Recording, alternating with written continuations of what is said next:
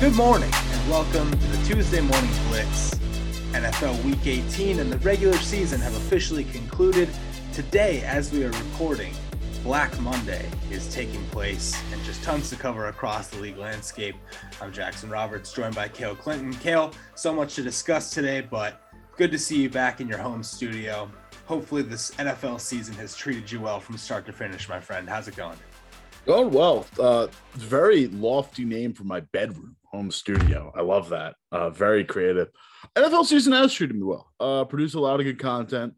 Had an absolute blast uh, making this show with you. Uh, and um, it's it feels like it goes by in the blink of an eye, but this season also felt like an eternity. So Tom's an extra week social construct. It's fine.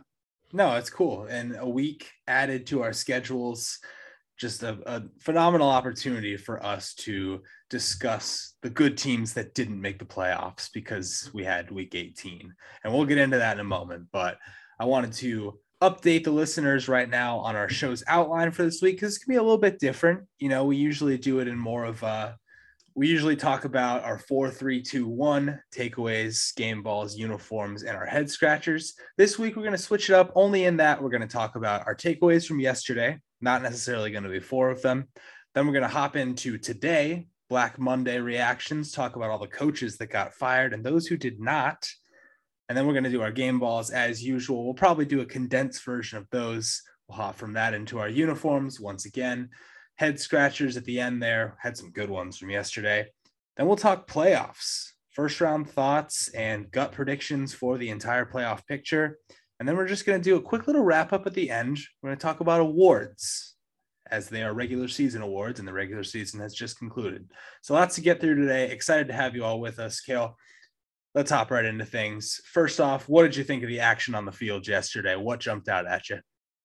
with the sheer number of upsets and just the pure chaos that, ens- that ensued on Sunday, uh, my biggest takeaway is we had the perfect playoffs in week 17. I don't know. I don't know if that's like a real takeaway or not, but I I don't want to watch Pittsburgh play at all. In the in like I can make me not wanting to watch Pittsburgh play uh its own takeaway. Uh, its own I did podcast. Not, yeah, its own podcast. Even uh, I did not enjoy that Baltimore Ravens game. That was a slog. Uh, the Raiders also playing. Uh, I mean, that was a crazy Sunday night football game. But just I, we we had it so perfectly set up. I feel like the AFC side of this bracket has gotten a lot worse just because, you know, Indy couldn't somehow hold their own against the Jacksonville Jaguars and whatever happened in Vegas transpired. Now we don't get to watch Justin Herbert play in the playoffs. Well, I'm sorry to report it. It stays in Vegas, so we can't talk about it. We just it does. Yeah. It does. It do be doing that. yeah, the big, the most upsetting thing for me just comes out of that Jacksonville game. Uh, that Indianapolis losing throws a wrench in a lot of this. Like, it was really interesting to hear Frank Reich talk today because a lot of times we would hear coaches of Reich's ilk and caliber coach speak any dissuasion away uh, from you know any decision making elements of the game, and you'd probably get a either a nebulous answer or some kind of vote of confidence in favor of Carson Wentz after a game like that. And there was none of that. It was I don't evaluate players at the individual level at this point. I evaluate the group as a whole, and that's a that's a pretty damning piece of evidence for Carson Wentz and the Colts at large just paying up that first round pick to take a guy that single handedly dragged you out of the playoffs. And watching the Eagles go right into the playoffs in their stead with a younger, cheaper quarterback in his place. I mean, it's Wentz's last couple games between two chances to make the playoffs. He had under a 60% completion percentage. He had two touchdowns, one interception, two fumbles, and a grand total of seven sacks. So, I mean, this is, and the stats don't even really tell the full story just based on all the drives that stalled out on them when they had a chance to go down and, and get themselves back into these games. Uh, yesterday, one of the worst quarterback performances I saw all season. I don't think that's hyperbole. And you go down 13 3 at the half on the road in Jacksonville. You come out to start the second half, and your possessions go fumble, near interception that turns into a punt, and then another interception. I mean, that's your season right there, boiled down to those three drives. And I don't even want to say he didn't get the job done. He actively held them back with all other things in place. So I don't know what you do heading into this offseason if you're Indianapolis, because I mean, you're kind of tied down to the guy. And I don't think we think all that highly of this quarterback class anyway to come in and do things right away. They obviously have a great roster. Nobody wanted to see them in the AFC playoffs out of all those potential wild card teams, but here they are outside looking in. And I don't think they have a clear picture for the future either. Yeah, I mean, the Colts do get an out with Carson Wentz uh, after 2022 but you're still paying Carson Wentz $28 million next year. Like you're pretty much hamstrung to him unless you can find a way to move him. And at that point, you probably have to attach some sort of pick with him. Someone's not outright going, not like attach or main, like it's not, you know, a bad NBA contract where you're throwing first round picks just for a team to take him. But you're probably getting a worse payout than what you got in for him. Uh, and you're asking team to take on a $28 million contract of a of a roller coaster of a quarterback. So it's just going to be tough to manage. He's turning, I realize he's turning 30 next year. That's hmm. crazy. That's crazy. Uh, it still feels like he's a pretty young guy, but I mean, man, that's that's pretty surprising to me. Uh, but yeah, this is just a team that no one wanted to face, and I get it doesn't, you know, it's it's like how you can't blame a bad uh, you can't blame a bad loss on one play. It's a series of events. It's the same thing with this season. If the Colts don't drop that game to the Raiders, uh, again, mostly off of poor Carson Wentz performance and his ability to just hit open receivers when in stride instead of overthrow them. Uh, if they're able to do that, this Jacksonville game is not a problem, uh, and they can coast into the playoffs, and they're totally fine. But they didn't get the job done multiple weeks in a row. When the task was even easier, they found a way to blow it. So I don't know. Maybe they don't deserve to be in the playoffs, even though they seemed like by far the most threatening underdog anyone that no one wanted to face. Well, that's why we like the sport, man. It's they were most they they almost definitely were the most threatening, but they didn't earn it. They had two chances to earn it one of the teams they played against was one of the teams that they were trying to take a playoff spot away from and the other team was a pile of dog feces for 17 weeks and they couldn't beat either of them so regrettably i have to say they didn't earn it and to transition to that other team and, and the other game that i think was of consequence in the afc last night i mean that raiders game the rate you can't say the raiders didn't earn their way in first of all and especially after the roller coaster season they had coach being fired one of their top weapons up on manslaughter charges. Crazy stuff to be able to come back, win your final four games in a row, finish with the same record as the Patriots and the Bengals, even, and earn the five seed. I mean, not that not that that means we have to believe in them heading into these playoffs, but have to tip our hats a little bit. But diving more into that game last night, I mean, what do you think the difference was? I mean, the words of the late great John Madden, winning's a great deodorant. Uh, great line from him. Uh, I I'm interested in the Raiders to a certain degree. I think just their resilience is its own it's its own storyline. Derek Carr is really really impressed. Uh, just his resilience throughout the season, operating with uh, with the loss of Henry Ruggs, with the loss of offensive minded Jon Gruden, having the special teams coordinator get brought up as a head coach, losing Darren Waller for most of this year at this point. Like he's he's missed the last third of the season. Uh pretty much a factor last night, yeah. Yeah. Carr had to deal with a lot this year. And he's had guys like Zay Jones step up, Hunter Renfrow has really earned to be in some kind of conversation of like Julian Edelman type, like feisty, scrappy wide receivers uh, that you know really get deep in the trenches and can actually like make plays when it matters. Like it's just like an X factor type guy. But your top receivers are Zay Jones, Bryan Edwards, Foster Moreau, like it, it's tough to really get anything going. And like Carr's overcome that pretty significantly. It's been really impressive. And this defensive line also has between Maxx Crosby and Yannick Ngakoue.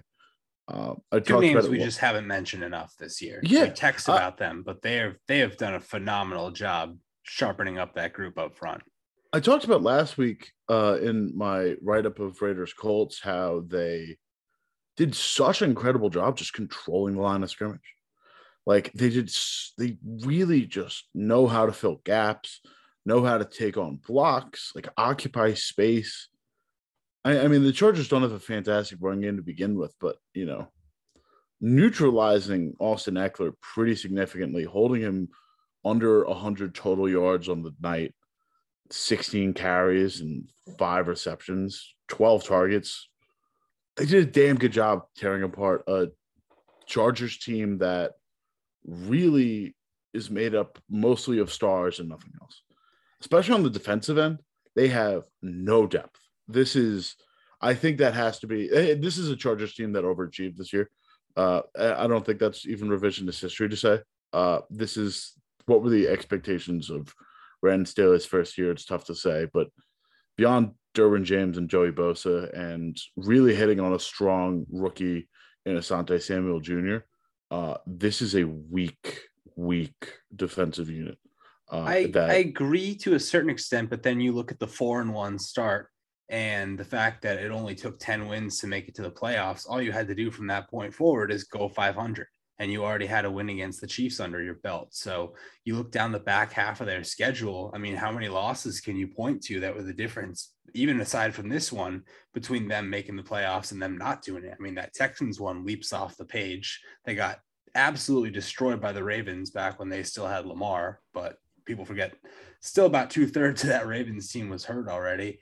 A couple others along the way that I'm sure I'm forgetting even. It's it's one of those things where yeah the expectations were at a certain place at the beginning of the season but you still feel like they maybe took a step back mid-season. And i don't think there's any like injuries or material changes you can point to that really made that happen. It's just they they overachieved for a few weeks and then came back to their level. And i don't think that's something that you can necessarily take solace into heading into the off season. I don't think it's something to you know hang your head about either uh you know well, no, and they have like great. They have so much cap space. They have Herbert and their new left tackle on rookie contracts, but I just I, I wouldn't be. I, I would feel very disappointed if I was a member of the Chargers organization today. Yeah, they're they're really going to have to revamp on defense, and I think they're really going to need to add some passing weapons. This entire offseason was based around establishing a core around Justin Herbert and now it has to be flushing the team out more. Like now it has to be year two, like with Brandon Staley in the fold, year three of Justin Herbert. How how far can we make this leap? I it's it's really going to be interesting to see. I think they're going to be one of the more competitive AFC teams going forward. It's so tough having it's so tough having the Chiefs in your division. That's just an absolute nightmare of having to mostly navigate the wild card if you're ever going to make the playoffs. Um, you know, it's going to be really tough to win that division or win enough games to take that division. But you know, I, I wanted I wanted this to be Raiders praise, but now I'm talking about no, the Chargers will be the third seed. They'll have an easy schedule. Like I'm talking 2022 Chargers. I've gone off track at this point. Uh, this is my side piece has disappointed me, and yeah. uh, I'm I'm really R.I.P. Jackson. It's I'm reeling. It's, it's tough for you. It's a tough day. I don't want to conclude discussion of this game and of these two teams without talking about the overtime period. First off, incredible job by Herbert even to get them to the overtime. Weird last drive. Never seen a six for 19 drive passing wise that ended in a touchdown. some of the throws he made, he put into just car wash windows. Pretty impressive stuff. But then the overtime comes around. We get to the end there. What do we think about Brandon Staley's timeout? Did it have any impact? Do we think the Raiders were going to kneel it out? And is that something that we need to blame today as we put the final Chargers season takes to rest? No, I don't think you're outsmarting yourself. Uh, the like, it's it's bad. It's I don't I don't think you're. The, uh, part of it comes down to the fact that the Chargers defense needs to be better against the run, needs to be able to hold Josh Jacobs short of a 10 yard gain. You know what I mean? Like there there has to be some sort of actual resistance put up by this Chargers defense. Like if your coach is trusting you and putting this on your back, make the stand like actually try and get this done. Cause then you can like then you can use your other timeout to actually try and get the offense on the field, make some sort of magic happen in 40 seconds, whatever. I guess that's the logic going into this. It feels like a Ocean's 11s montage of successful events running through Brandon Staley's mind to justify this.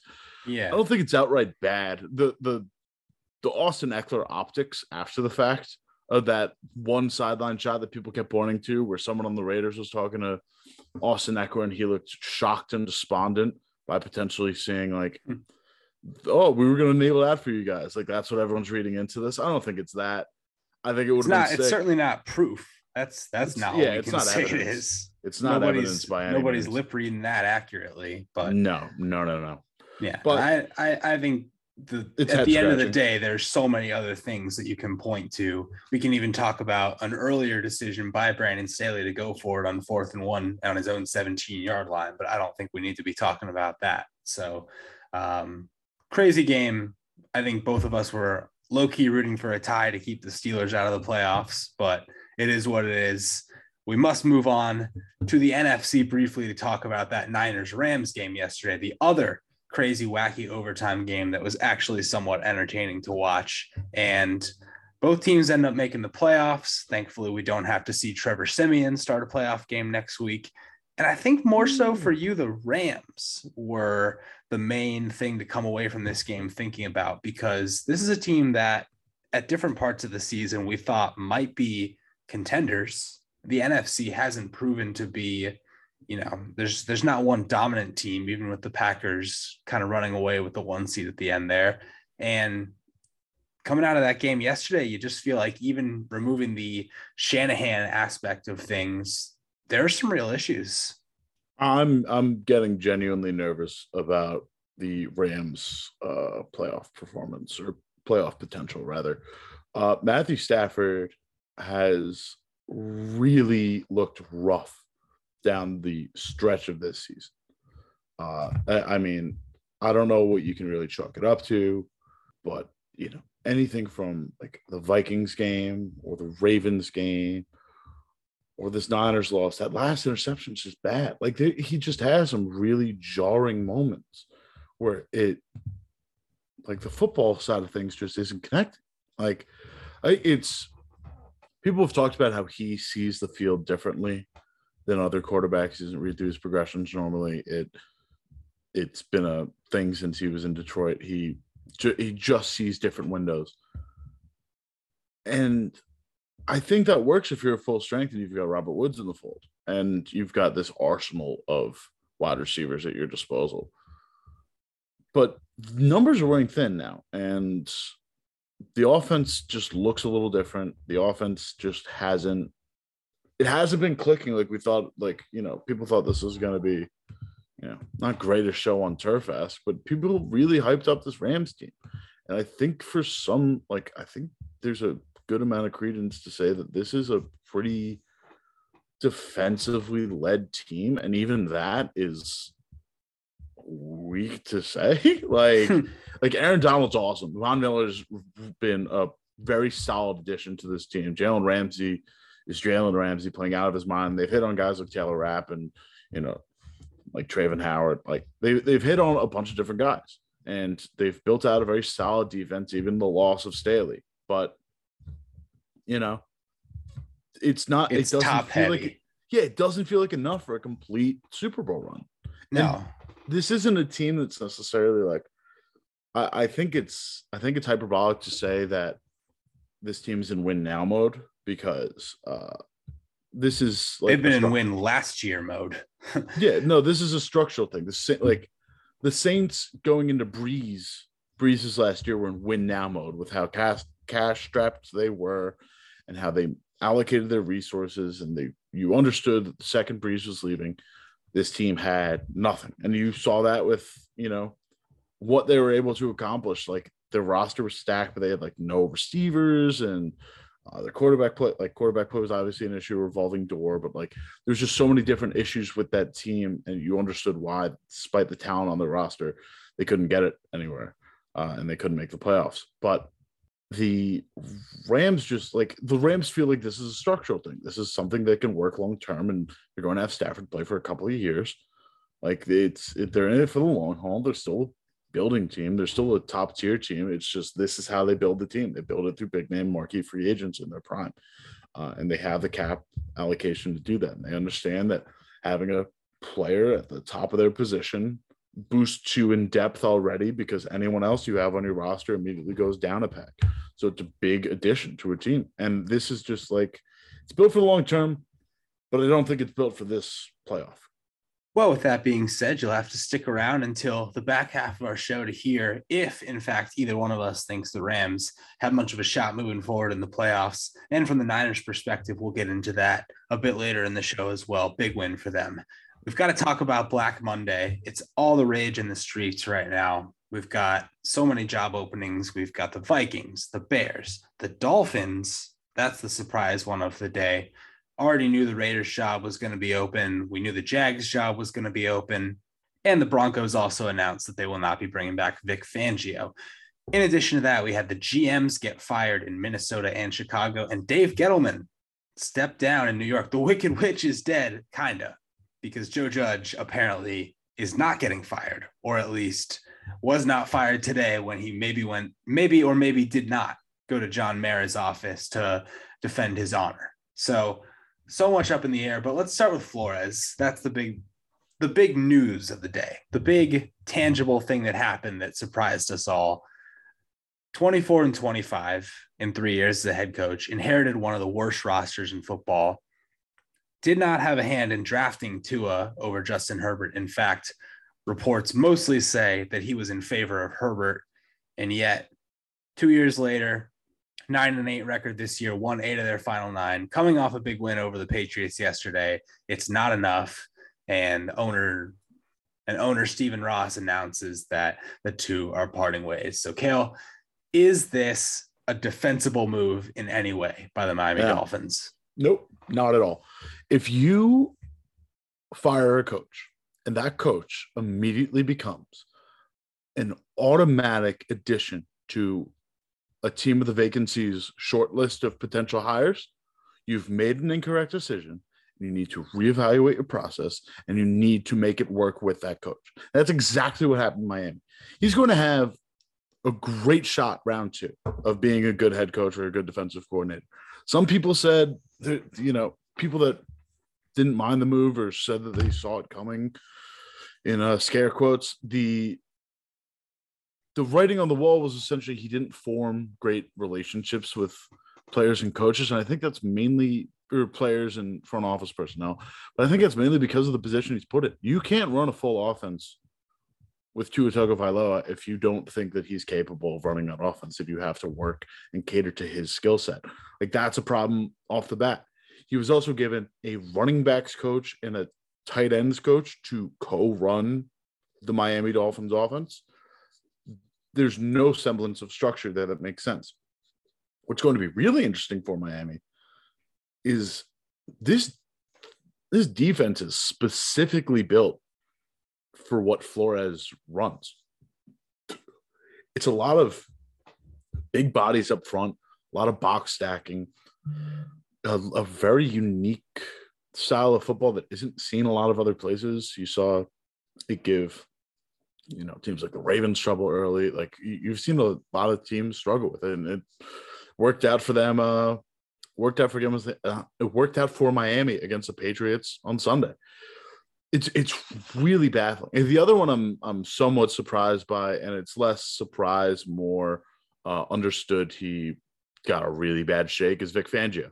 Vic Fangio is he's up there in age, yes, but he's a defensive minded coach uh, that has been ne- he's never been given a quarterback, and he's built a fantastic defense, and he's been asked to go up against Patrick Mahomes, Derek Carr, and now Justin Herbert twice a year, and Broncos like Broncos co- quarterback situation has been a nightmare, and he's in spite of that been able to build a really strong team. I brought up the Saints earlier as just a team that hasn't really gotten like their legs off the ground and they're you know they hung on for dear life for a playoff spot despite their revolving door at quarterback it's because of how good their roster is. The saints are also propped up by the fact they have the falcons and panthers in their division. So it it looks a little bit better and they have the better of a shot when they can pick up actual free wins there the broncos were on the doorstep of the playoffs with a gauntlet in the AFC West that they had to deal with. And they did a pretty good job, like at least keeping up Mahomes. If they don't have spoiler alert for game ball, if they don't have a, a fumble return 90 plus yards for a touchdown, they they have a much better chance of winning that game. Like if they don't have a freak play, the longest fumble recovery of the season, they they're not in the playoffs, but they beat Pat Mahomes and the Chiefs the when only, they needed to win. The only counter argument I would make to your schedule argument is that they started the year 3 and 0 with possibly the weakest opening 3 games we've ever seen in the history of football and then from that point forward went 4 and 10. So, yes, that because back half have, of the schedule is tough. Teddy Bridgewater and Drew Lock. I know Drew Lock playing I am, I am on board with what you're saying. However, to act like they were on the doorstep of the playoffs when they lost 10 of their final 14 games is maybe a bit of a stretch. But I mean, I'm, like, I'm with you on the I mean, like part of it. Numerically, they were in it for a hot minute. I guess. I guess. Yeah, they are seven and ten. I, I botched that one. It's uh, it's seven and ten football team, and it's mostly because of the quarterback play, and it's a quarterback driven league. So fully with you. Uh, Fangs maybe had a bit of a head scratcher on the way out, just in terms of allowing the game to end on Patrick Mahomes' account without even trying to score a touchdown. But all in all, I think he's a great defensive mind. And while maybe because of the age concern might not be an ideal candidate for a fresh start elsewhere, deserved better than he got from the time he had in Denver. I will say, do you know who Vic Fangio coached with uh, not only in San Francisco but at Stanford as well. Jim Harbaugh. Jim Harbaugh.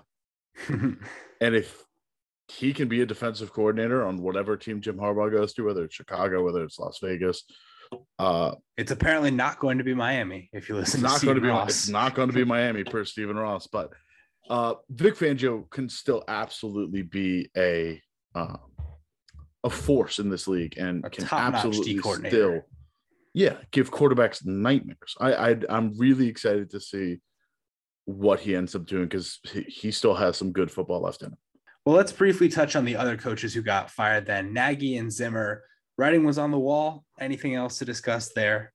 Writing was on the wall for Nagy. Uh, I think he history is going to look kindly at Matt Nagy because of what he had to deal with at quarterback. And uh, if Justin Fields doesn't pan out, I think he's going to get another chance, like the second chance that Adam Gase got after leaving Miami.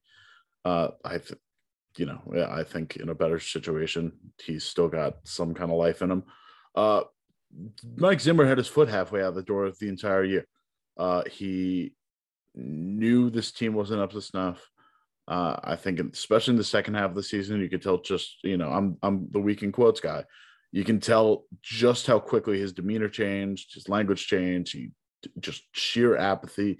Didn't even address the team one last time after finding out he was being fired. So, no, no, uh, no surprises there. No, and I think with Nagy, it's not even that the circumstances were bad. It's how actively he made them worse this year by juggling the quarterbacks. Never was able to develop a competent game plan for Justin Fields uh, just the, the dysfunction you saw on a weekly basis with the Chicago Bears for really the good part of two years is is really what ended up doing him in. It's not that he was in a great situation. Eh, you can still be put in a bad situation and still stick your foot in your mouth, and that's ultimately why Nagy had to go. Yeah, and I I think his circumstances were just poor. And don't get me wrong, he was a bad coach for the Chicago Bears. Like it was a bad two years. Train wreck of, of two just years. a just a bad offense they were running, very milk toast. It, it, felt it felt five years behind the rest of the league at points. Uh, just a bad offense. Uh, and as play caller, that squarely falls on their shoulders. Uh, that being said, I he should take some time doing like you know it, it, I don't know what the what's the NFL version of like joining Nick Saban's consulting team at Alabama to like repair your image because he needs the NFL version of that. Can you go back to Andy Reid? Is that an option? Maybe he can just plug and play himself for Bieniemy when Bieniemy takes a job. I'd love I'd love him to break the Chiefs. I'd I'd love that, Jackson. Man, not a lot of faith in the Nagster, and frankly, none of it is rightfully warranted. so. none of it is warranted. Um, we'll save the New York Giants for head scratchers. It's the ultimate tease, but we have to discuss what they've done and why Joe Judge is still their head coach. But for now, we'll move on, talk about a little bit more the positive side of what happens on the football field and shout out some individual performances. It's time for game balls. I'll go first for offense because I don't I, I don't know how we haven't awarded this man a game ball this year. It just never worked out with the other performances in a given week, or maybe he balled out and the Niners still lost. But Deebo Samuel has just proven himself to be maybe the most versatile player in all professional football. And yesterday took it to a new level by throwing a 24 yard touchdown pass, an absolute dime at that. And second on the team in rushing, over five yards per carry once again. Second on the team in receiving, four catches for a full 95 yards. Just a workhorse. Everything you could possibly want from a football player. Still so young, 2019 draft pick. You know, is there's just years and years of productive football left. Maybe not if they use him as a running back all the time, but Deebo Samuel could not be more valuable to this 49ers team they're not in the playoffs without him. They're not a threat to do anything in the playoffs without him, but he's still there. And that's why I can't fully ever count the Niners out in any individual game. It's time to give him finally a game ball in this program. Yeah, I mean, hats off to him. Deebo Samuel feels like he was uh, created by a fantasy football addict in a lab. uh, his sheer positional versatility is uh, Im- beyond impressive. Uh, if you know we haven't got quite gotten to the uh, basketball level of positionless basketball or positionless football rather but uh, a good title for Deebo Samuel feels like uh, what Denard Robinson wanted to call himself coming out of Michigan. That's offensive weapon because you can really plug him in anywhere and do anything with him. Uh, his, you know, his catch radius is crazy. He has such incredible body control. Uh, his speed is second to none. Uh, like it's it, it feels like a Madden creative player. It, he feels like a hack, and now he's throwing touchdowns. Like, what can't he do on the offensive side of the ball? He's so impressive. Are we going to put him in the secondary soon? I mean, it's it's time to start asking the difficult questions here. Uh, nothing else to say. Deebo had a tremendous game, a tremendous season, has proven himself to be worthy of any accolades and any future contracts coming his way. Cale, who's your offensive game ball? My offensive game ball, returning to that Sunday night game, it's Josh Jacobs. 26 carries, 132 yards and a touchdown, bolstering Derek Carr's uh, pretty solid performance. Uh, nothing too flashy. On the other end, you know, if Justin, if Chargers end up winning this game or even tying it, I would have thrown it his way. Just the sheer volume of passes he threw. But Josh Jacobs has, you know, really been impressive.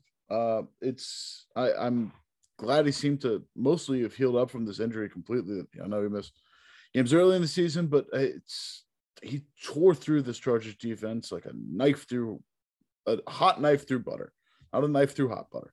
Uh, That's just melted. I mean, a butter. knife would tear through hot butter. It just wouldn't just be that melted butter, impressive. uh no he's it's it's really impressive his like patience as a running back is his ability to just hit holes find holes movement in space it's man this chargers defense needs to address their run defense because man it's a problem and josh jacobs definitely made it look like a problem well, I, you do still have to tip your hat in in a situation like that.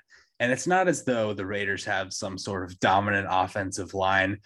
I have watched Josh Jacobs quite closely for two years now, as in my money fantasy league. He's been one of my primary running backs. And I know nobody likes to hear about people's fantasy problems, but what I can tell you about Josh Jacobs is it is ever too frequent that somebody is contacting him two yards in the backfield before he's even had a chance to look at where the hole might be. So the fact that he's able to finally turn in a performance like this, his largest total rushing output of the season, he sets the tone early with the touchdown. He keeps it going and ultimately puts the game away on the foot of Daniel Carlson, at least by converting the third down with a 10 yard run in overtime it's a no-brainer. It's a great game ball, and Josh Jacobs deserves recognition on this fine podcast this morning.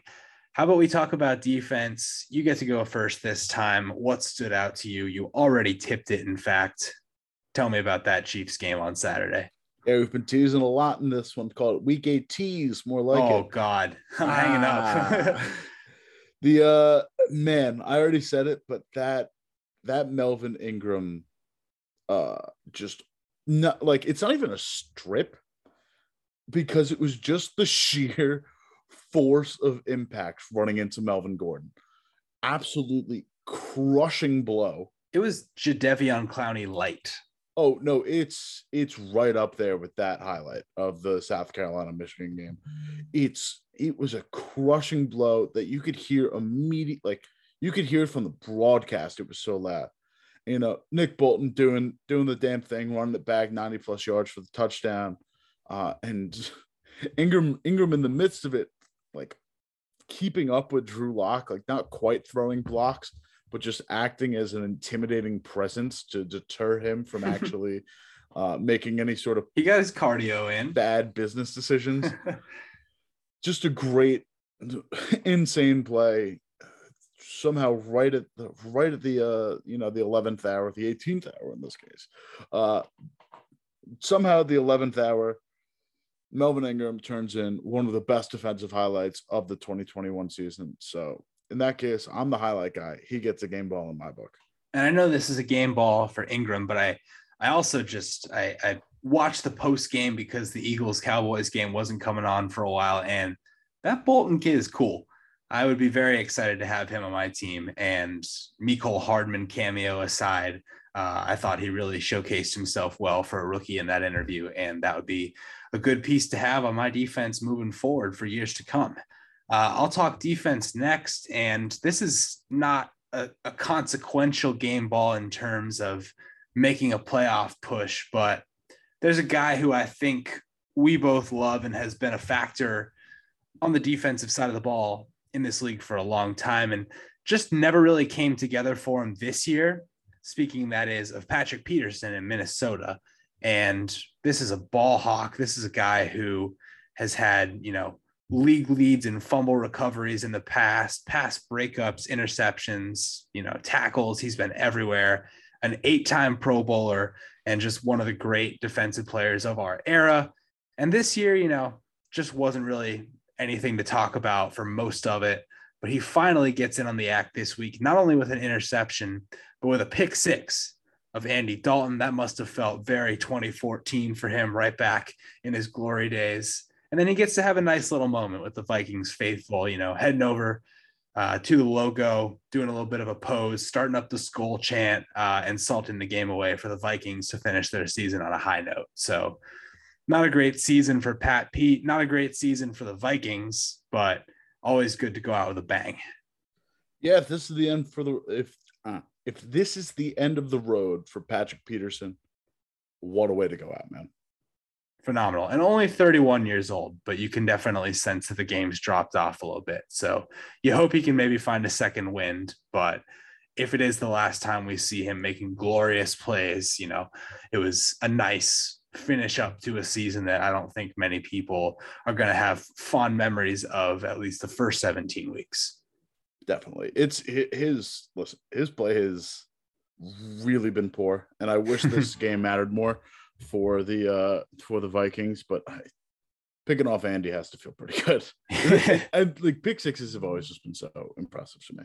Like so fun. And that was, you know, it the ball was up in the air for about 10 seconds. He was playing center field. The minute he caught it, uh, he had the entire offense on their heels. But a pick six is a pick six nonetheless. And it's got to be good for Pat to, to be able to take home a ball like that. Actually, only his second career touchdown in year 11 in the NFL. So pretty cool stuff for him. Let's move on to special teams. Three guys hit game winning overtime field goals yesterday. It doesn't make a ton of sense for us to only pick two of them to get game balls, but I guess if we had to prioritize two of them, Daniel Carlson is an absolute lock, 49 yarder with the game on the line and the season. Uh, bangs it home, no problem. Also hit a deep one earlier in overtime that barely squeaked inside the upright. Nine for nine on field goals of 40 plus yards in the final two minutes in his career. That is pretty outstanding. Good pull. Or this season, excuse me. In the final two minutes of this season. Uh, and then the other two, I'm going to let you make the call here, Cale. We've got Robbie Gould and we've got Chris Boswell. Um, splitting hairs here. What's your pick? Robbie Gould gets the added benefit of uh, also taking up punting duties as well by the end of this game. So in terms of just the full special teams landscape, I think I gotta hand it to Robbie Gould. I know his game-winning field goal was in fact shorter than Chris Boswell's. Uh, not by much. They were both pretty uh, safe field goals. No need to have long field goal envy. Yeah, exactly. that one took a second. You see what uh, I did? I did. Uh, yeah, so I'm going. I'm going with. Uh, I'm going with Robbie Gould just because he also took up the punting duties, did a little double dip there, and also uh, Chris Boswell's the reason I have to watch Ben Roethlisberger in the postseason. So, pain. Uh, that is a very worthy inclusion, and of course, Boswell is worth mentioning as well. Outscored the rest of his team yesterday, so deserves some recognition. Now let us talk about the uniforms on the field yesterday. We'll keep it going on a high energy note. I guess I'll go first here because we had not seen the teal throwbacks yet from the Dolphins this year. We saw the whites. We love those. Those made my uniform game, but they waited until week 18 to bust out the Dan Marino era teal tops going up against the Patriots. I think their whites are better than their blues. I don't like when teams go mono blue. So the Patriots road uniforms being their stronger of the two, pretty solid. I'm pretty happy with it. It's a it's a middle of the pack to slightly above middle of the pack uniform set. But anytime those Dolphins uniforms are out on the field, it's almost a lock that that's going in my uniform section. And this week is no exception. Dolphins Patriots uniform game. Cale, over to you. It's a great one. There were a lot of good. There were a lot of good uniform games this weekend. I will say. Um, thought about putting Kansas City, Denver in there. Uh, I, I really enjoyed uh, Indianapolis, Jacksonville, although Jackson did remind me that I already used that exact same game. And because I've already judged if we see it twice a year, it's not worth talking about more than once. Can't use that one either. Well, we see, I mean, it's it's a very loose rule that you've created because of course we see the Pats like, and the Dolphins play twice a year as well. It's just they I don't like always wear the throwbacks. To create some uh, arbitrary rules to make things difficult for me, Jackson. Have you not learned this yet? Uh, I'm going with Washington and New York. There's just something about Giants blues and Washington whites with the red pants and the yellow and white stripe, uh, the maroon helmets. It, it feels growing up on Long Island and being forced to not watch the New England Patriots that I rooted for and being subjected to New York football and New York scheduling. Uh, there's just a little piece of this that like feels like football season to me. And and in week 18, seeing this, it, it like brought me back to like watching football as a kid, like getting home from like Pee Wee football and turning on Sunday NFL countdown, like watch watching Mike Ditka and Berm chop it up with Tom Jackson, Keyshawn. Like it, it, there was like just this, like there, it like this warmth that I got just watching the highlights from this game. I, I I can't quite pin it, but it just it just started like the neurons in my brain started firing off the second I watched this 22 to 7 snooze fest. I know you weren't getting warmth from watching the actual plays that were unfolding on the football field from Jake Fromm and his pick sixes or the quarterback sneaks from the four yard line. So I'm glad that at least the aesthetics were able to provide you something in that regard. Moving right along to head scratchers, it's time to talk about the New York Giants the New York Giants are a joke, Cale. there's there's just too many things to say at this point. I mean, we had the free medium Pepsis a few weeks ago. Uh, we had the rant last week where he then we had the rant last week where Joe Judge went on an 11 minute tirade about how everyone was beating down the door to come play for him. And then all this week we had Joe Judge defending his job by talking about the process that he was building, the belief he has in his players. But running quarterback sneaks on second and 11 and third and nine from your own five yard line in a one possession game does not inspire a ton of confidence. And the pick six was bad, allowing Antonio Gibson to just strut into the end zone with nobody really appealing, with nobody really appearing that they wanted to try and tackle him was also bad. And today, it appears that Joe Judge is going to keep his job as the head coach of the New York football Giants. So Gettleman being fired is maybe a step in the right direction, but I think we've just spent so much time talking about what a dumpster fire the Giants have become this year that it feels right to end the season talking about them as a head scratcher, especially when they give us the ammo of running quarterback sneaks from their five yard line. Cale, what do you have to add? I have nothing to add to a Joe Judge conversation. I cannot believe that he is still the coach of this team. Uh, I like going through line by line of that 11 plus minute question he answered last week. Uh, I would have done it as a Tuesday reading if it wasn't 11 minutes of an answer. There just so many bits like comments about like uh, you, you know how why we're a good team you don't see the golf bags around the lockers or like people talking about vacations you can't play golf on Long Island or in New Jersey in January. There's snow on the ground. It's not possible. He's talking about like ah in 2018, midway through the season, we all thought we were getting fired. It was a seven and two Patriots. The only two losses you had were against the Doug Marrone, Blake Bortles Jaguars that had just gone to the AFC Championship in week two. And then week three, it lost to Matt Patricia in his first year with the Lions that some people even think Bill Belichick threw because he wanted Patricia to look better and do like a solid to an old buddy. And those are the only two losses you had, and you won the Super Bowl that year. No one was getting fired. like he's got he's he's talking about like I've got fans emailing me. I got a dozen emails a day from fans. Why do fans have your email? like there's so many things. He's just he, lying, Cale. he frustrates me so much. Oh and man. I think I he has to appeal to some like old school football mind that like the Maras envy and idolize. I think the Patriots thing certainly helps because I think they feel like they really swung and missed letting Belichick go and like having part like you know when Parcells left, like losing out on a guy like that and trying to reclaim those old days. Like I think you really I, I think they're trying to capture something that just doesn't exist in the modern NFL uh, beyond Bill Belichick. It's I, it's so funny. It's so funny they ran a designed telegraphed QB sneak on third and nine from their own floor. Just a literal white flag of a play. Like you couldn't care less. You you're fully surrendering it's a bad look. It's I could talk all day about this. I'm well, sorry. I'm so dejected to, talking about Joe Judge. Just to contribute a job. just to contribute a mini Tuesday reading to your Joe Judge. Uh, really just a tirade that that is fully well deserved. Uh, he said in press conferences this week, "We'll play every play like it has a history and life of its own, with a relentless competitive attitude."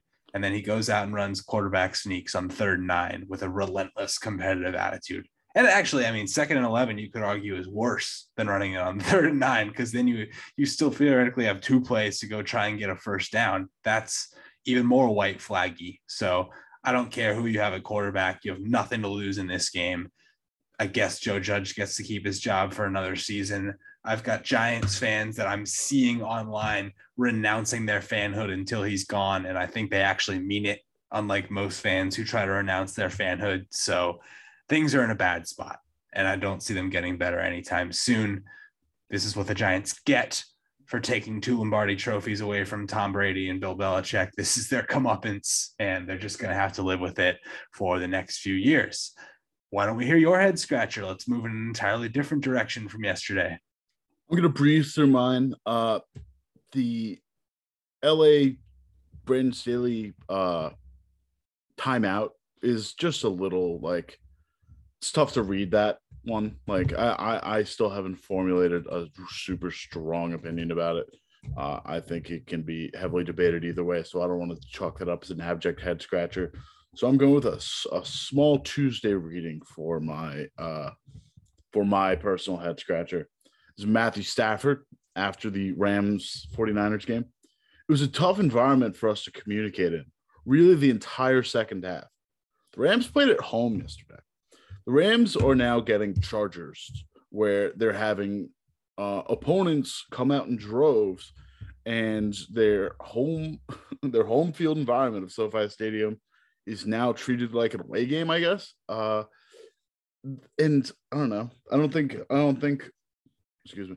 I don't think that any of Stafford's two second half interceptions or any of his big misses down the stretch are indicative of a you know a shifting in away team crowd noise like I, I don't think he's he's using that quote to chalk it up to that. But man, if you're having communication problems in your own home stadium, how's that going to work in the playoffs when teams are like when fans are paying thousands of dollars to see you and come out and it's way more of a neutral environment if anything especially in a hub city like la this is a tough episode for the rams and it's completely warranted. I will say that not only are the niners one of the better traveling fan bases especially on the west coast but that's a short trip down bay area folk are looking to get their little weekend getaway for la and this is the problem with moving these teams to LA in 2017 or whatever it was. There's not an existing fan base there. I mean, certainly the Rams have a small one uh, from their days back in LA. The Chargers had essentially nothing in LA, just San Diego. And now you've created an environment where opposing fan bases are walking all over you on an every weekend basis. So it's a bottom line business and these owners are just trying to get their checks however they can but from a player standpoint i mean it's just a demoralizing feeling to walk into what should be a welcoming environment and hear hostile voices on a weekly basis. It's not productive it's not conducive to building a winning atmosphere. Winning teams draw energy from their crowd. And i know we've seen it throughout the years go down in the playoffs especially. Uh, i mean think back to the Super Bowl year with the Patriots when they hosted the Ravens in a game that it looked like they were on the brink of losing. I truly believe the crowd brought them back in that game. There were moments in that game where there were stoppages of play and the crowd just whipped up into a frenzy. You know, you see the videos of the outfield's your love playing over the loudspeakers and people just losing it. And I know that happens in other stadiums too. And that's not going to happen for the Rams or the Chargers anytime in the near future because they do not have that rabid loyal fan base. So I don't know what the fix is, but it's a bad situation. Team construction in LA is so fascinating just because if you look at the Rams, Lakers, and Dodgers, it's all like people in LA don't really care about sports beyond the Lakers, and the Lakers have always built have been built on star power, on big names. Uh, the, throughout the entirety of their tenure, it's been a big name thing. Uh, I would push back on that. People care about the Dodgers. That's a big I mean, rabid fan base. I mean, people care about the Dodgers. I mean, it's just tough to like maybe it's maybe it's a misconception on my part. You're the California guy, but it's it is interesting that like, but uh, like no one cares about the Angels. No one cares about the Clippers. Like, correct. I'm saying that like because those like marquee brands as sports are built on star power. Now there's two teams in LA. One is built like one is trying to do a homegrown thing where everything that they've worked on is in house, and the other is the Rams who have have gotten the best player uh, at every defensive level, uh, linebacker, corner, defensive and defensive line. Uh, you know, have a marquee quarterback and just keep adding it and like bringing Odell Beckham and Von Miller. Like they just keep bringing in names. It's names, names, names, and it's. I guess it's a good drive fan, but this is completely unrelated to the to the stadium noise thing. It's just a fun little quirky theory I've been working on in my brain. Well, I appreciate the quirks of your brain. We're gonna move right along. Uh, I'm gonna do a surprise segment for you very quickly. Ooh before we dive into our postseason predictions, I don't know if this will become a recurring segment, but this is just my out of left field funny football thing that has no bearing on the outcomes of the game to beat you over the head with. And this installment is over the past 25 seasons, the only team never to allow a play of 40 plus yards at any point during that season is the 2021 Atlanta Falcons. yeah, that didn't have a place anywhere in our show. No. Except for right there. Hats Had off. to stick it in somewhere. Unbelievable Hats stuff. Hats off. Listen, it's is Arthur is Arthur Smith gonna right the ship? Who knows? But it's they're playing football. that's,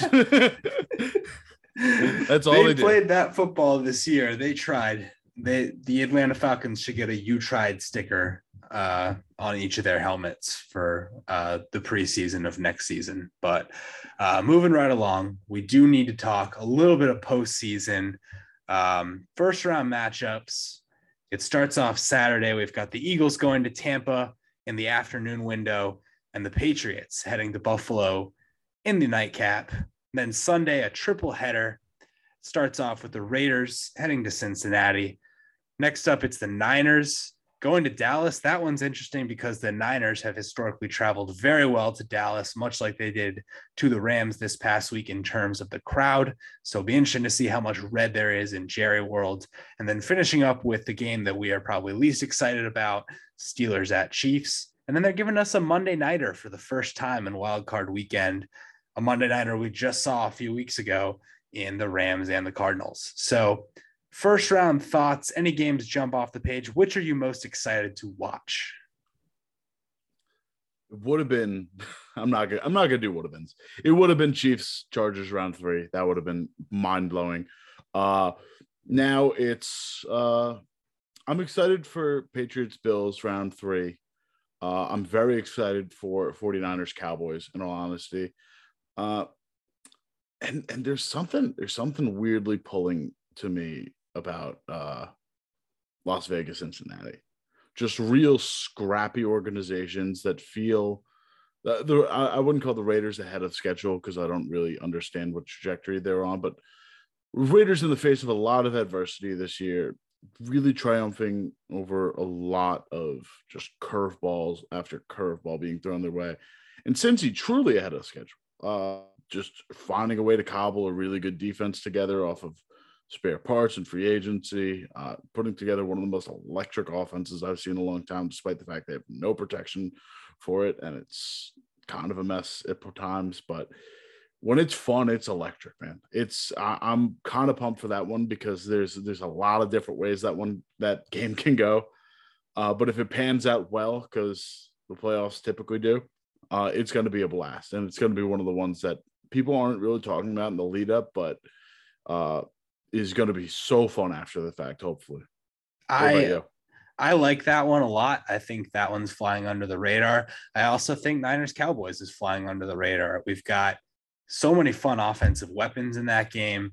You know, broken plays are going to happen. You know that Dallas could explode defensively at any moment. You know, we talked a few weeks ago about the takeaways game they play with their offense in practice. Uh, So just the the sheer number of stars on the field in that game, Deebo, Kittle, Fred Warner, uh, Nick Bosa, and then you go over to the other side. I mean, the names are endless. Dak, Zeke, Tony Pollard, CeeDee Lamb. Uh, it's just it's an unbelievable and, and the defensive side. I mean, Micah Parsons could make his entrance on the playoff stage in a grand way. So I'm just stoked to see it all go down. I think that game has the potential to be very back and forth in nature. And of the Saturday games, that one's actually my favorite. So should be a fun first round super wild card weekend as they now call it i think this is the last year that i'm okay with them calling it that because i don't think they're planning on going back to 12 team playoffs so this is just what wild card weekend is now uh, but it's it's going to be very fun regardless um, time to get into the prediction game for the first time all season and we're going to tell you our super bowl picks at this early point uh, there's no playoff games been played yet. Everything's all fresh, and we just want to get it on record uh, because these things are fun, and it'll be fun to look back and say where we went wrong. So uh, let's start with you, Cale. Who are your two teams that you see fighting it out in maybe LA, maybe Dallas in five weeks' time? So I'm going to start with the NFC uh, because it feels slightly easier for me. I'm going with Dallas. Uh, Green Bay has yet to play a complete game this season. We've talked about it a couple times at this point. They've yet to play a show-stopping, all-around front-to-back performance uh, that has been really impressive, uh, despite their number one seeding. Uh, despite how well Aaron Rodgers and Davante Adams have looked at points, despite the massive improvements in their defense, there's yet to be a game where all facets of the game have come together for them. Tampa Bay is looking very banged up to me. I have my stipulations about what is going to happen with LA and Arizona. I have some issues there.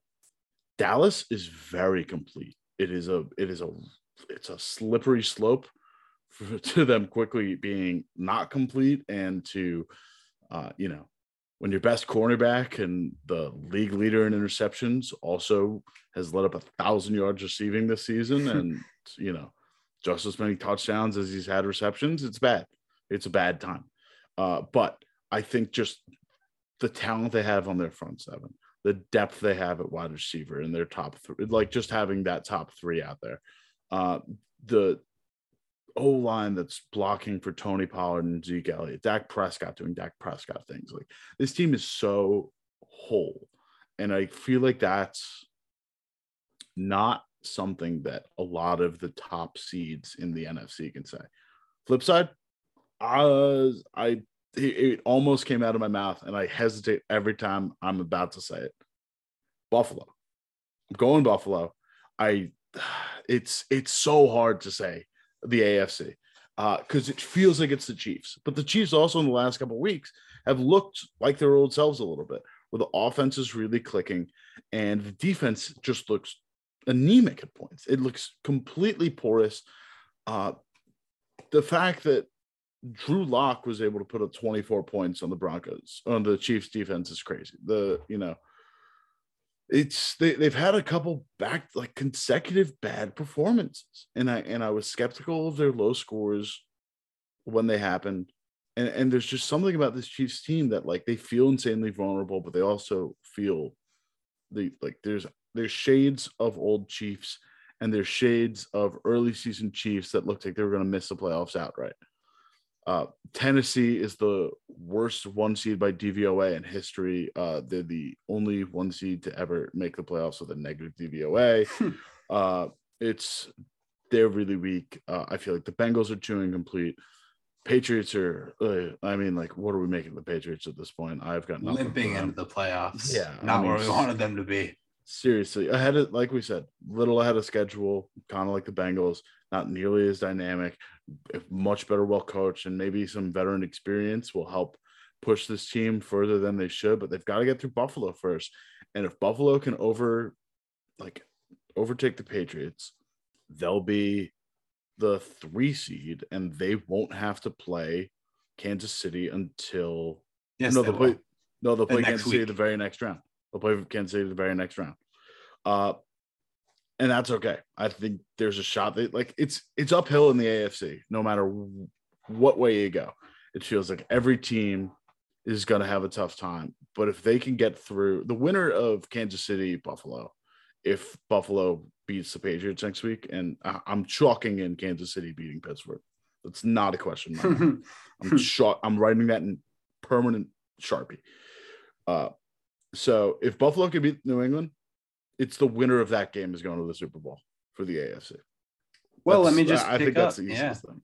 Let, let me just pick up where you left off there because I agree with that sentiment. And I also want to just harken back to my own sentiments at this time last year when I felt convinced that there was a collision course for the two State Farm representatives to meet in a Super Bowl. And I wasn't going to like it because those State Farm commercials were going to beat me over the head all throughout the playoffs. And by the Super Bowl, they would reach a fever pitch and I would be inconsolable. However, I'm going to make that pick again this year because I truly believe that the best team in each conference, as they are currently constructed, and with the health that they have on their rosters, the depth from one to 53, are the Green Bay Packers in the NFC with the bye and the Kansas City Chiefs in the AFC. Both teams have all sorts of red flags for me. I don't really want to pick either of them. However, I do at my core believe that they have the highest potential. They are the teams that I can most easily picture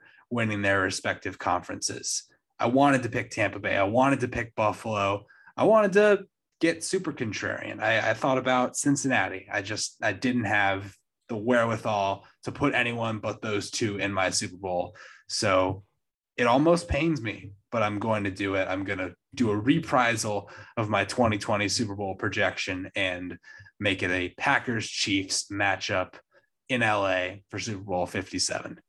Well, there you have it, folks. Tennessee, Arizona. That's what we're getting now. If like, we get Tennessee, Arizona, right. I will skydive. and I'm terrified of heights. We're not getting Tennessee, Arizona in the Super. If we're getting, it's gonna. Ah, God, this this playoffs is gonna be very interesting because of the sheer level of parity around the NFL this year, especially at the top end. There's there's there's yet to be a single team that was supposed to like every year it feels like we've got a team that just rises to the top and separates themselves from the rest of the competition where it feels like they're the team to beat across the board green bay should have been that team and they just haven't been.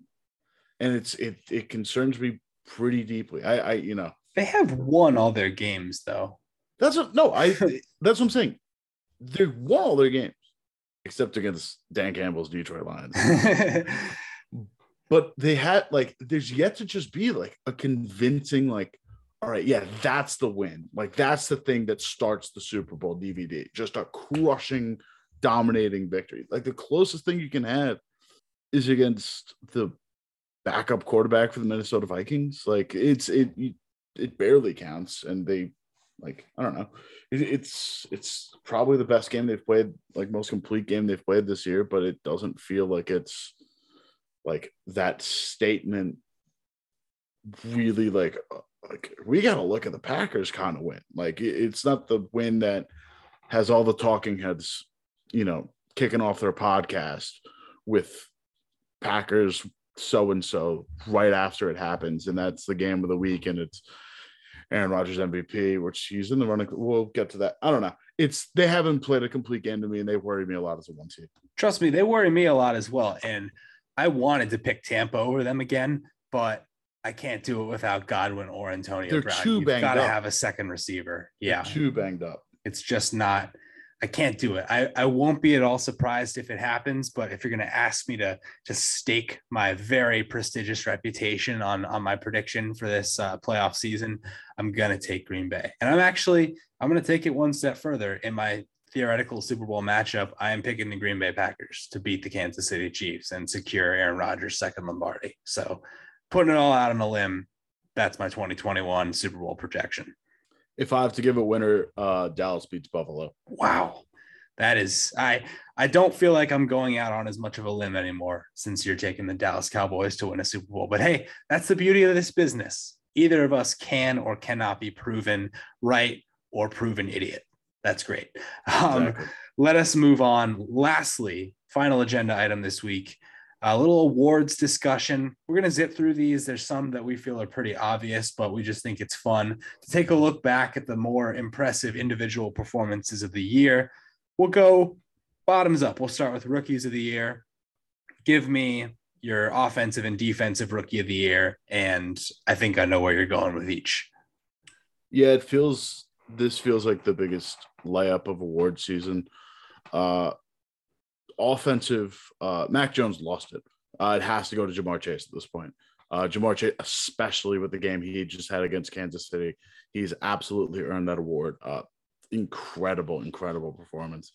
Uh, and defense, my Cowboys, I guess. Uh, Micah Parsons, it's got to be Micah Parsons. My, like the versatility of Micah Parsons is second to none. It's blows my mind. I love those picks. They're chalk in the best of ways. They were guys who burst onto the scene and, and made it all look so easy. Uh, there were other great rookie receivers this year, and I'm, I'm excited to see how their careers all pan out. Waddle really came on for Miami at the end. DeVonta Smith was uh, phenomenal for Philly. He broke their rookie receiving record as well. Um, sorry to DeSean Jackson, whose record stood for a few years there, but at the end of the day, it had to be Chase, and there was nobody in contention with Parsons for defense. It was it was uncontested for the past three months. I would say if Denver was more relevant, you could absolutely throw Patrick Surtain into that conversation. He was great, especially down the set stretch. He played really, really well. But I mean, Micah Parsons just really ran away with it early. He was great, but he also wasn't the number one graded player at his position, the leader of a defense that was the number one defense by a lot of metrics. Uh, I mean, there's just there's not yeah. really much else there's to say. no touching it. Yeah. Uh, let's go. Uh, we know Joe Burrow is going to win comeback player of the year. We don't need to go to that one. Let's go defensive player of the year.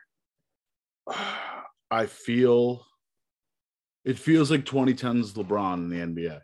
Going Aaron Donald.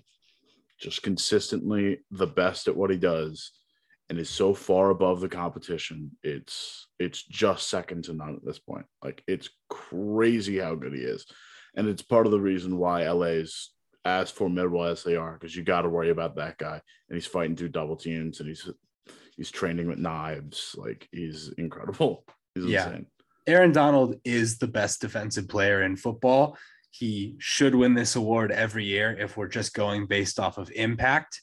I don't believe he's going to win it this year. So, for a, a record keeping perspective, I'm going to say my pick is TJ Watt because I think he's going to win the award. I think A, voters have fatigue of Aaron Donald, much like voters had fatigue of LeBron winning MVPs in the 2010s. And when you break the Strahan sack record, you miss two games and still do it. So it's not as if the 17th game really played into that. Uh, I think the, the voters are going to reward that, especially after TJ Watt, some feel was snubbed last year. I think this is the year that he wins that award, but I have absolutely no umbrage with your Aaron Donald pick. Offensive player of the year. This one's tougher. This one's a lot tougher to me. Uh, I've seen a lot of arguments online that have said uh, San Francisco 49ers tackle Trent Williams deserves offensive player of the year uh, solely because uh, just what he's been able to do at his position, just uh, by far the best tackle in football. Uh, and with how heavy San Francisco leans on the run game and short pass game, like his position's paramount. I won't get into that. Jackson already looks disinterested in me talking about offensive line play. I don't want to be that guy. I like offensive line play. I'm cracking my neck for all the listeners at home. All right. I have back and neck problems. I am riveted by Trent Williams' amazing season for the 49ers. I just want that on the record. That being said, uh, I'm doubling down on Rams. I'm going Cooper Kupp. Uh, he set the record for uh, he, he, first off triple crown winner, one of only four wide receivers to do that. Uh, he set the record for DYAR uh, as a receiver. Uh, you know, beating out guys like Randy, and that's uh, defensive adjusted yards above replacement. Uh, it's a uh, football outsiders metric uh, just in terms of pure efficiency and uh, yards purely created by the receiver themselves. And Cooper Kupp's been an absolute phenom, completely burst onto the scene. Uh, Jonathan Taylor, like Jonathan Taylor's in the running, but he plays behind such a fantastic offensive line. It's tough for me to give it to him going Kupp. Yeah, I'm going Kupp as well because those last two games that the Colts lost. Granted, they aren't Taylor's fault, but I feel like for him to win a major award, he sort of had to carry that team on his back to the playoffs, much as I feel Kupp sort of did with the Rams offense the entire season. And the Triple Crown is just such a flashy uh, little accolade you can throw at those who are voting on awards at this time of year. So there's there's not a ton of debate for me. I think it's ha- it has to be Kupp's award. I, I, I won't be hugely surprised if Taylor wins it, but in my mind, Kupp is more deserving. Let's go coach of the year. Who drew up those X's and O's, Cale? This one also feels like a couple different ways I can go with this one. Uh, Zac Taylor and Cliff Kingsbury should probably be more in the running than they are. Uh, I think it has to be Mike Vrabel though. Vrabel not only got this Tennessee team to a one seed. Uh, not only has dealt with a lack of offensive weapons, uh, the 2021 Tennessee Titans have had the most players play at least a snap of football in the history of football. They've had, I, I think it hit 90. I think they finally hit 90 different players have taken a snap at some point for the Tennessee Titans. That's insane. Just the sheer amount of turnover and this poor, like we talk about the Ravens having poor injury luck. The Titans had worse injury luck and got a one seed. That's insane. that that's pretty good work.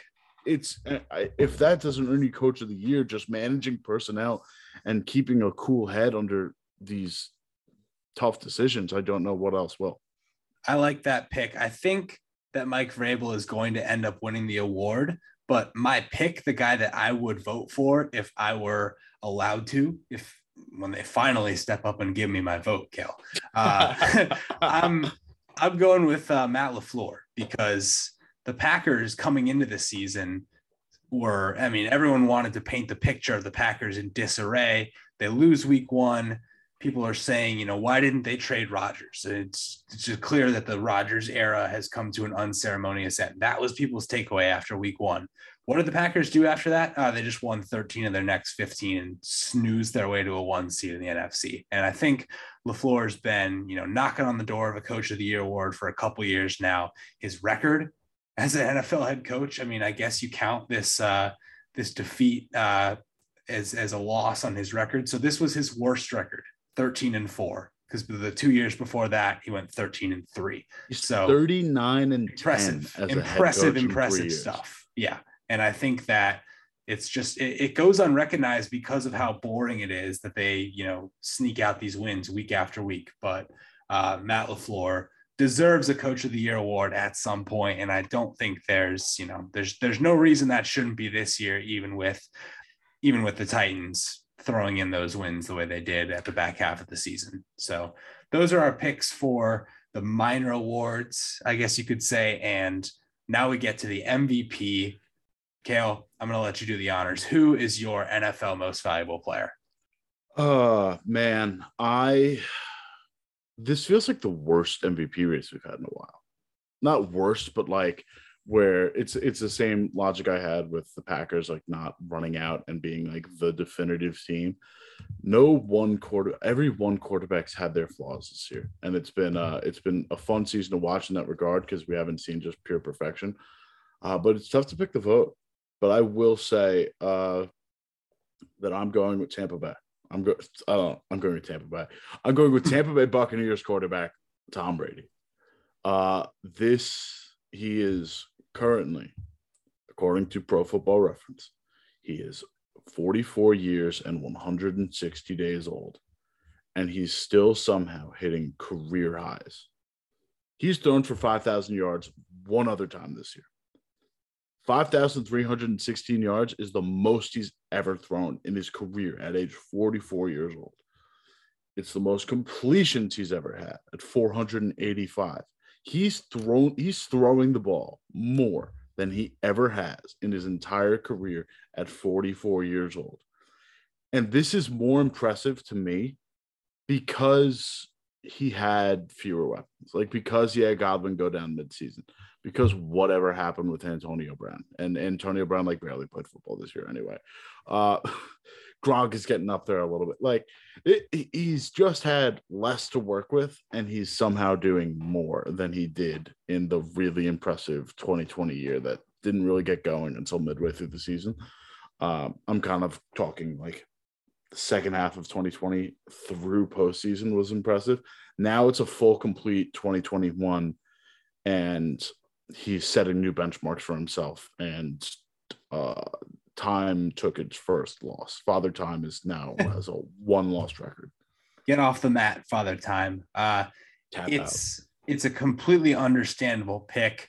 Uh, I want to make that pick as well. The the Pats nostalgia in me is screaming right now for me to go with Brady, but Rodgers is almost definitely going to win the award. And I think just purely from a statistical standpoint, Rodgers had the better season you can make the argument Brady with the volume, the touchdowns were a little bit higher, but I just think Rodgers was more consistent, didn't turn the ball over, led the Packers to a slightly better record.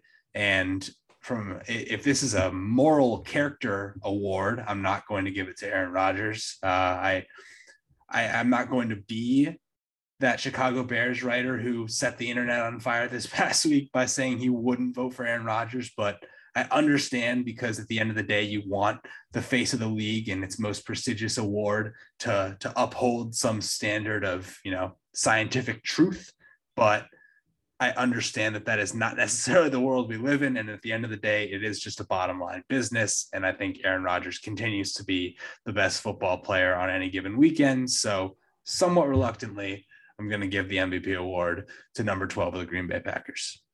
Listen, he's he's certainly earned it. Like it's, I just feel like, you know, Davante Adams, if he wasn't, if, if he had like slightly better statistics, he's probably like a stone's throw away from oh, like offense player of the year conversation. Like having that caliber of player and also having that, like having all the resources there, shouldn't overshadow just how good of a season he had. But in my eyes, it kind of does. I don't know. It, it's it's tough to say because it's such a tough award to pin this year because I feel like Kyler Murray's in the conversation a little bit, but he missed a lot of time just pushing the Cardinals that far, and the Cardinals kind of fell off down the stretch too. Uh, losing DeAndre Hopkins, I think, really threw a wrench into that. Uh, and beyond that, like there's not a lot. I'm shocked Joe Burrow hasn't gotten more pump in the conversation, uh, just from what he's been able to do. Uh, yeah, ten and seven, you know yeah, but amount of interceptions. Again, way ahead it's, of, it's close. Way ahead of way schedule. Ahead of schedule. Way ahead of schedule. I'm just gonna keep saying that because it's it's. I'm still shocked the Bengals won the AFC North in the like. If you like, it's one of those things where like week 18, you take the time to reflect. If you told me week one that the Bengals would win the division, I, I understand the Ravens had some injuries coming into the season, but when we were previewing the season, we were talking about this lead up the Bengals were the last team on my mind to win this division. I don't disagree with that take. No, I, I, the one more thing I want to add to this MVP discussion is that there's a guy who we have not mentioned yet who doesn't really merit it from the season he just had. But boy, do I think these playoffs are shaping up well from a narrative standpoint for Patrick Mahomes because he's not going to win MVP. He had his worst season so far in the NFL. And you know, you just said it. You don't think the Chiefs are good enough to go to the Super Bowl this year, even with him still a quarterback. Man, I think there's just a lot to prove for number 15 of the Kansas City Chiefs. And we haven't really seen that a lot so far. You know, he's been kind of this untouchable golden boy for most of his career. And right now he's got some detractors. You know, I don't think anybody thinks that he's, you know, fallen off or, or can't be the guy that he was, but it's a down year from a statistical perspective. And I just think he can erase it all with a few good games and, and go win himself a second title by the age of 27. So that's all I want to say on the awards front. Anything else for you to add about our lovely end of the season wrap up? The Mahomes thing, it's it's crazy that this is still the quote unquote worst season he's ever had, and it's still like 4,800 yards, 37 touchdowns. It's just it's just that crazy turnover like he had early in the season. Uh, in luck, as in the worst possible scenario to happen. Uh, no, I'm excited for this playoffs, man. This is gonna be an absolute blast of the next couple of weeks. Uh, we're going to get some really good matchups, and Friday, Saturday, Sunday going to be glued to my sofa and pumped for it. It's going to be a phenomenal weekend. Um, I don't want to give people the wrong impression. It is, in fact, Saturday, Sunday, Monday that you should be watching these playoff football games, and we'll be watching right along with you. And then next week, right back here at the same time to give you all of our thoughts, opinions, feelings, and much more. Cale, phenomenal job this week. We went a little bit over our time, but I don't care. There were just too many things to talk about. And I'm excited that you were the guy that I get to talk about all these things about. Let's get a great playoff run in and go Pats. Listen, it's always fun podding with you. Uh, I enjoy the fact that this has gone longer and longer every single week because I think we just love talking about this game too much. We had a lot to talk about this week. I'm giving us a We did. pass. We did. And who knows? Maybe these episodes will be six hours in the future. Hopefully not. But we're going to continue to do what we think is right. And we're just thankful for all of those of you who are along for the ride with us. If you enjoyed this podcast, please consider subscribing. Leave us a comment, leave us a, review, let us know what you think, and hit that like button if you are on a platform that does likes. Cale, great job this week. For you, I'm me. We'll see you next Tuesday. Thank you.